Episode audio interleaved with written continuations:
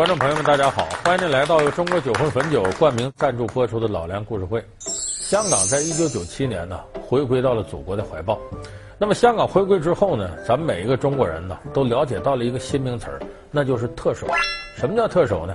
顾名思义，就是特别行政区的首长，就是香港的最高行政长官。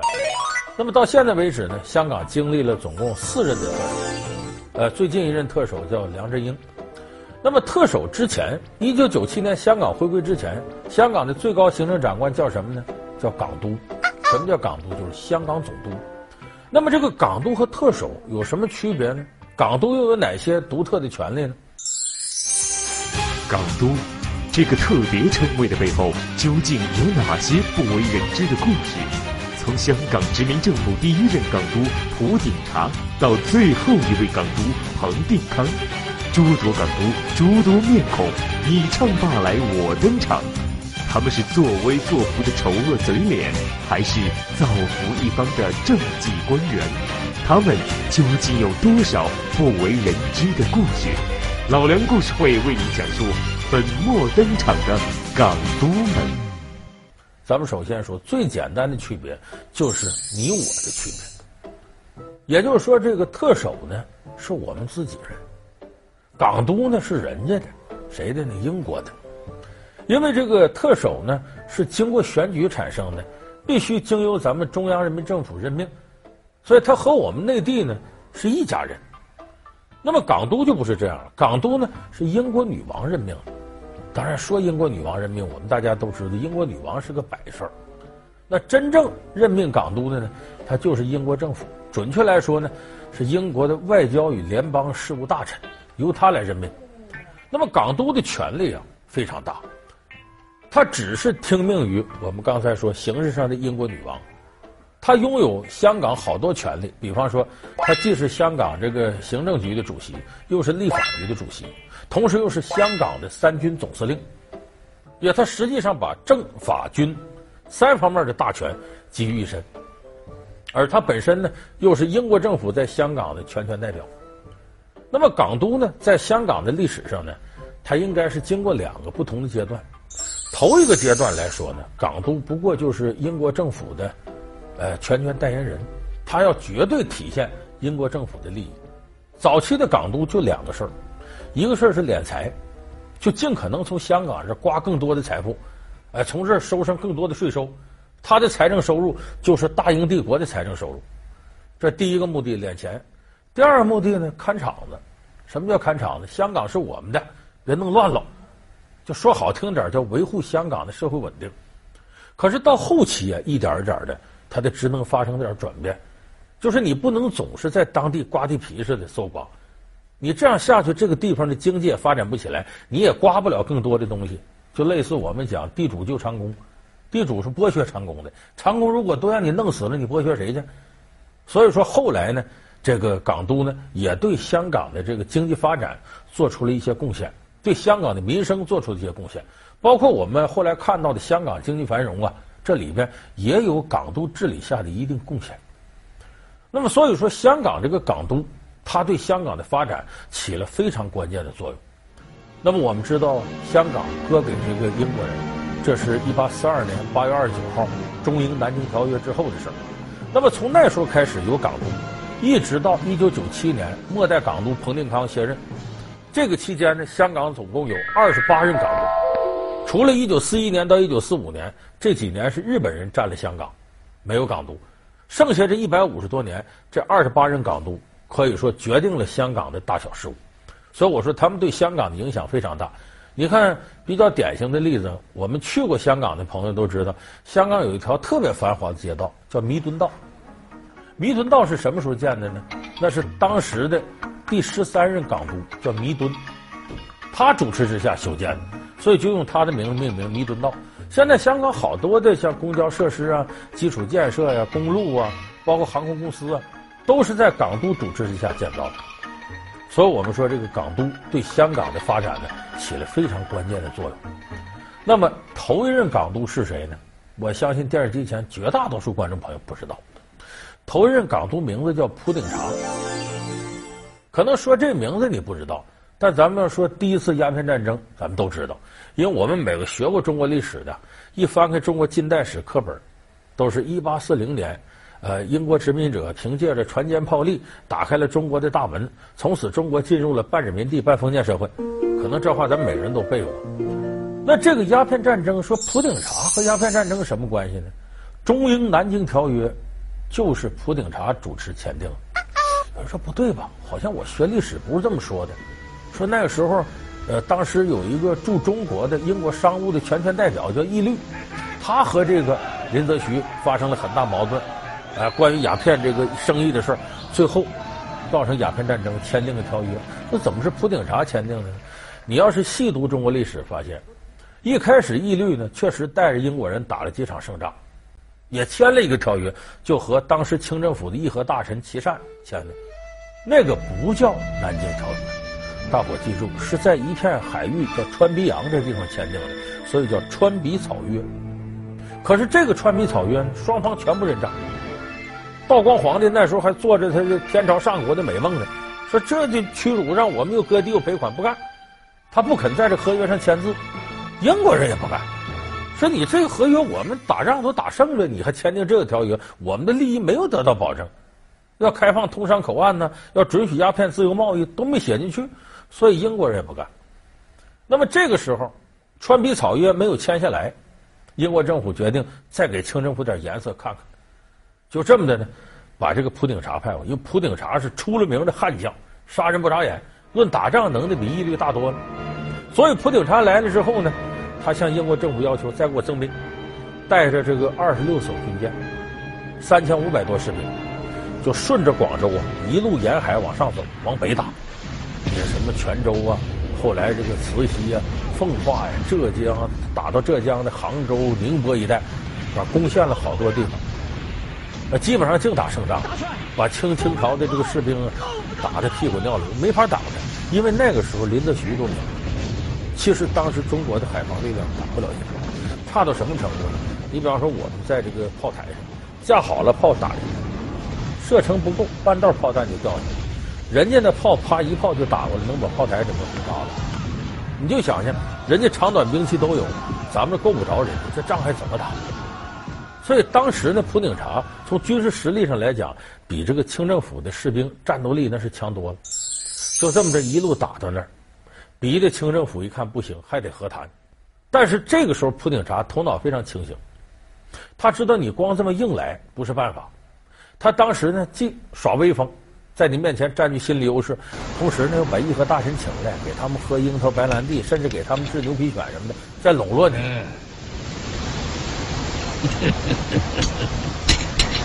呃，茹毛饮血，生性好战呐、啊。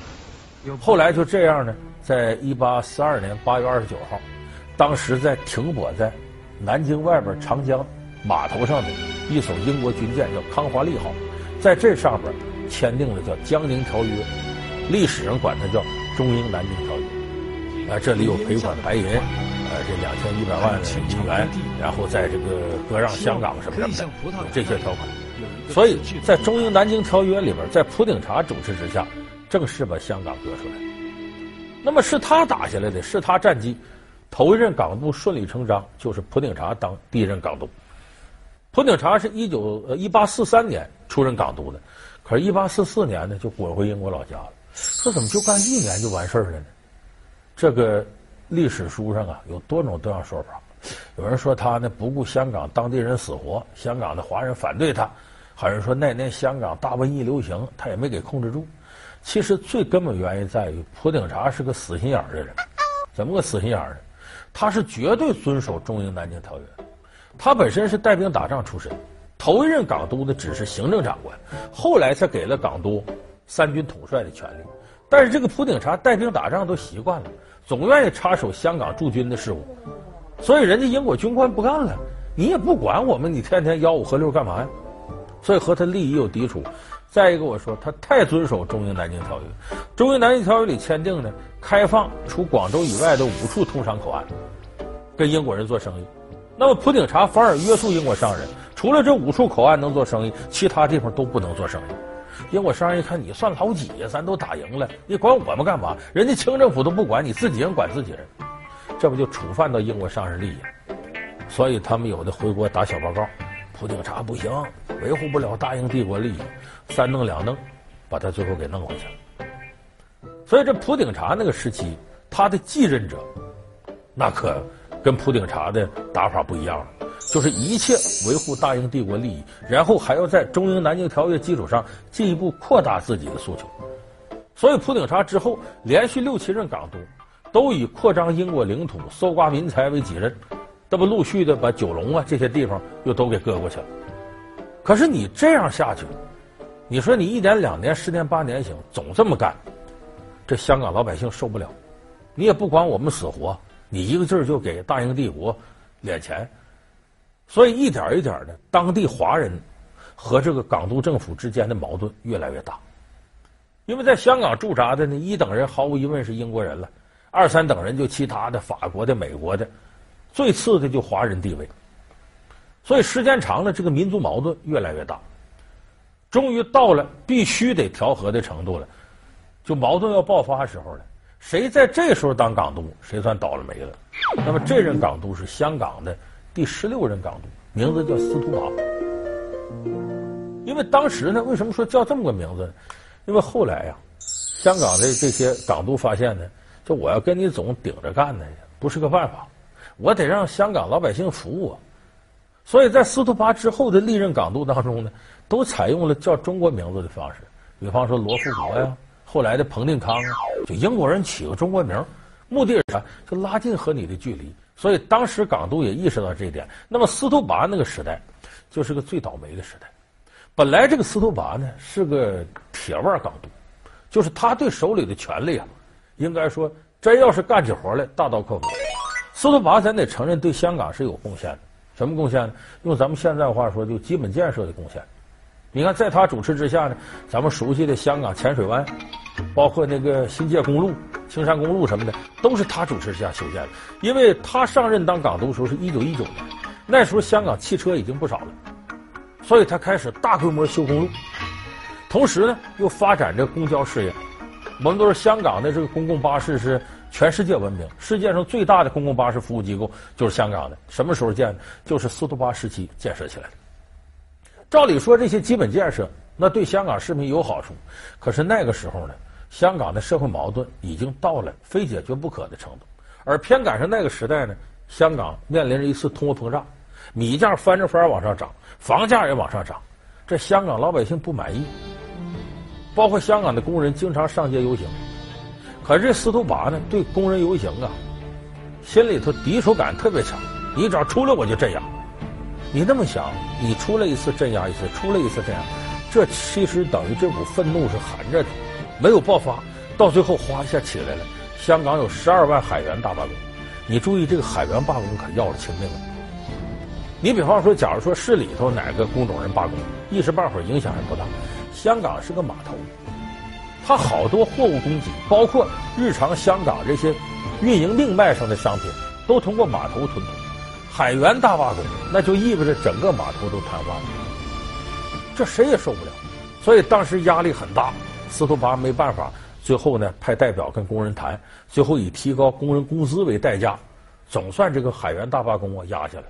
可是要不说他倒霉嘛，这事赶到一九二五年，我们学过这个中国历史的朋友都知道，一九二五年呢，在五月份出了一件大事，叫五卅惨案，就是在上海的学生呢。进行游行，结果呢被这巡捕房给抓起来，抓起来这些群众呢就请命，你不要抓我们学生。结果英法的巡捕开枪了，打死十三个人，重伤数十个人，还抓起一百五十多人，制造了震惊中外的五卅惨案。这是一九二五年五月三十号。你想这个事儿，那不把中国人肺管子给捅了吗？本来香港那边海员大罢工刚结束，一扯，工人一块罢工，所以就这么弄，这事儿越弄越大。当时给英国政府很大一个教训。港督这个特别称谓的背后，究竟有哪些不为人知的故事？从香港殖民政府第一任港督普鼎查到最后一位港督彭定康，诸多港督，诸多面孔，你唱罢来我登场。他们是作威作福的丑恶嘴脸，还是造福一方的政绩官员？他们究竟有多少不为人知的故事？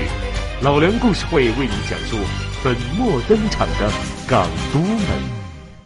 好，欢迎您回到由中国酒魂汾酒冠名赞助播出的老梁故事会。那么我们现在看到呢，说香港曾经是亚洲经济四小龙，它的经济水平呢，普遍来说要强于中国内地。那它是靠什么发展起来呢？我们得分析，香港的经济是在上个世纪七十年代开始腾飞的。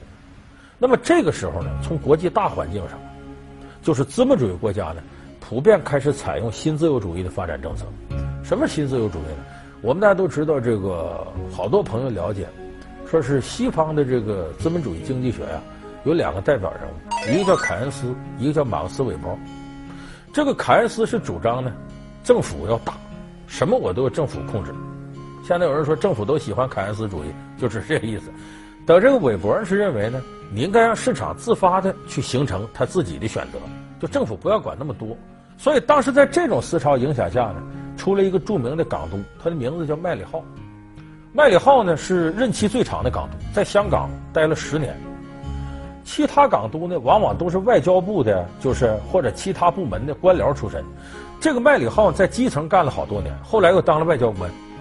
他也算得上一个半个经济学家吧。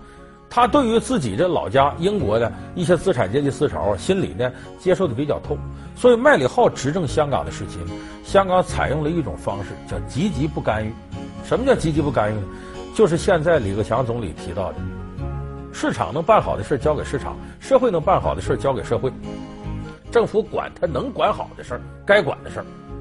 所以积极呢是要为社会经济发展呢提供积极的政策，就我们说保驾护航。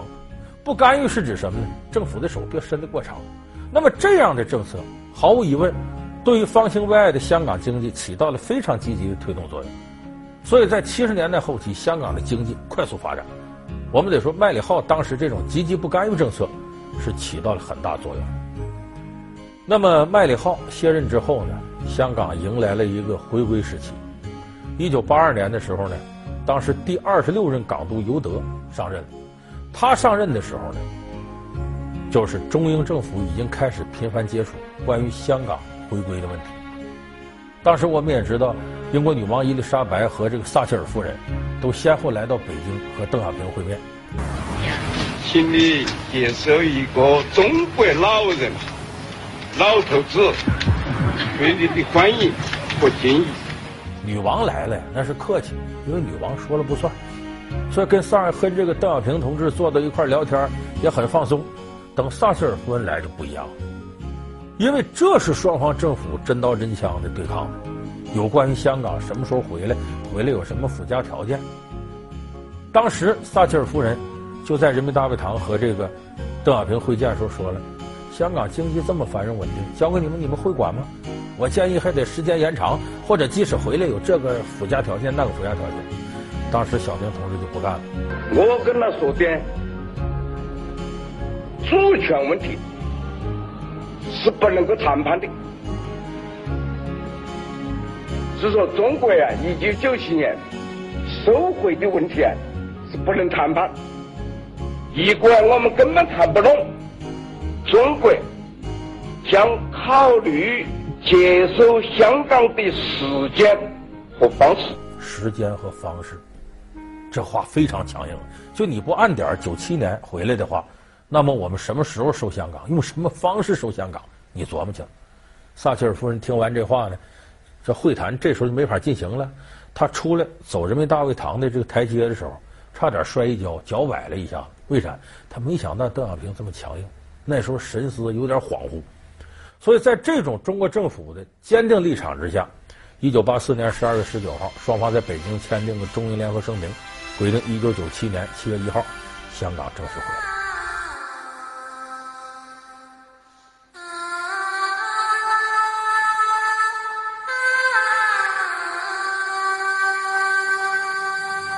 当然呢，这个历史的车轮呢，你是挡不住的。到这一九九七年呢，香港顺利的回归到祖国的怀抱。那么，默认港督彭定康，这是给我们留下最后印象的一个港督。那彭定康在任上的时候呢，他已经是最后一任了，就说他自己有点什么想法啊，也很难连续实现了。给我们留下深刻印象的呢，是他在离开香港的时候，有一件事情很不同寻常。最后一位港督彭定康卸任之时，不按常理出牌，举动遭议。座驾绕圈三周与绕圈两周究竟有何不同？彭定康此举是故意的，还是另有隐情？他是否还会重临香港，故地重游呢？后来彭定康解释才知道，当时彭定康是心事重重，谁落任了心里头都难受啊。而且他第二天就得跟着这英国查尔斯王储一起坐着轮船回英国，心里不好受。他走了两圈，他忘了，他以为走完三圈了，就拉倒了。结果这个当时世界各大报纸都报道，解释彭定康为什么只走两圈，有什么深刻的政治含义，还给人过度解读了。后来彭定康多次回到香港就地重游，就他对这片土地还是有感情。所以今天呢，我们给大家呢简单梳理一下这一百多年来香港港督任上发生的一些事儿，以及非常重要的港督。其实呢，无论哪个港督在他任上做出多大的贡献，对于我们来讲呢，这都是两笔账的问题。因为他做的再好，他的终极目的也是给英国政府提供财政收入，也是给英国政府在东方的稳定提供一个保障。也就是他算的一笔账是英国的账。现在回归之后呢，我们特首自己管理香港呢，不论怎么算账，这都是我们自己的一笔账，算的是中国的账。即使是在这个期间呢，由于管理水平或者说是其他的西方资本主义国家的信任度问题，香港的经济呢暂时的有一些回落。我相信这两笔账哪笔对我们自己有好处，每一位国民会算得清清楚楚。我想这也就是港督和特首最大的差别。好，感谢您收看这期老梁故事会。老梁故事会是由中国酒魂汾酒冠名赞助播出。我们下期节目再见。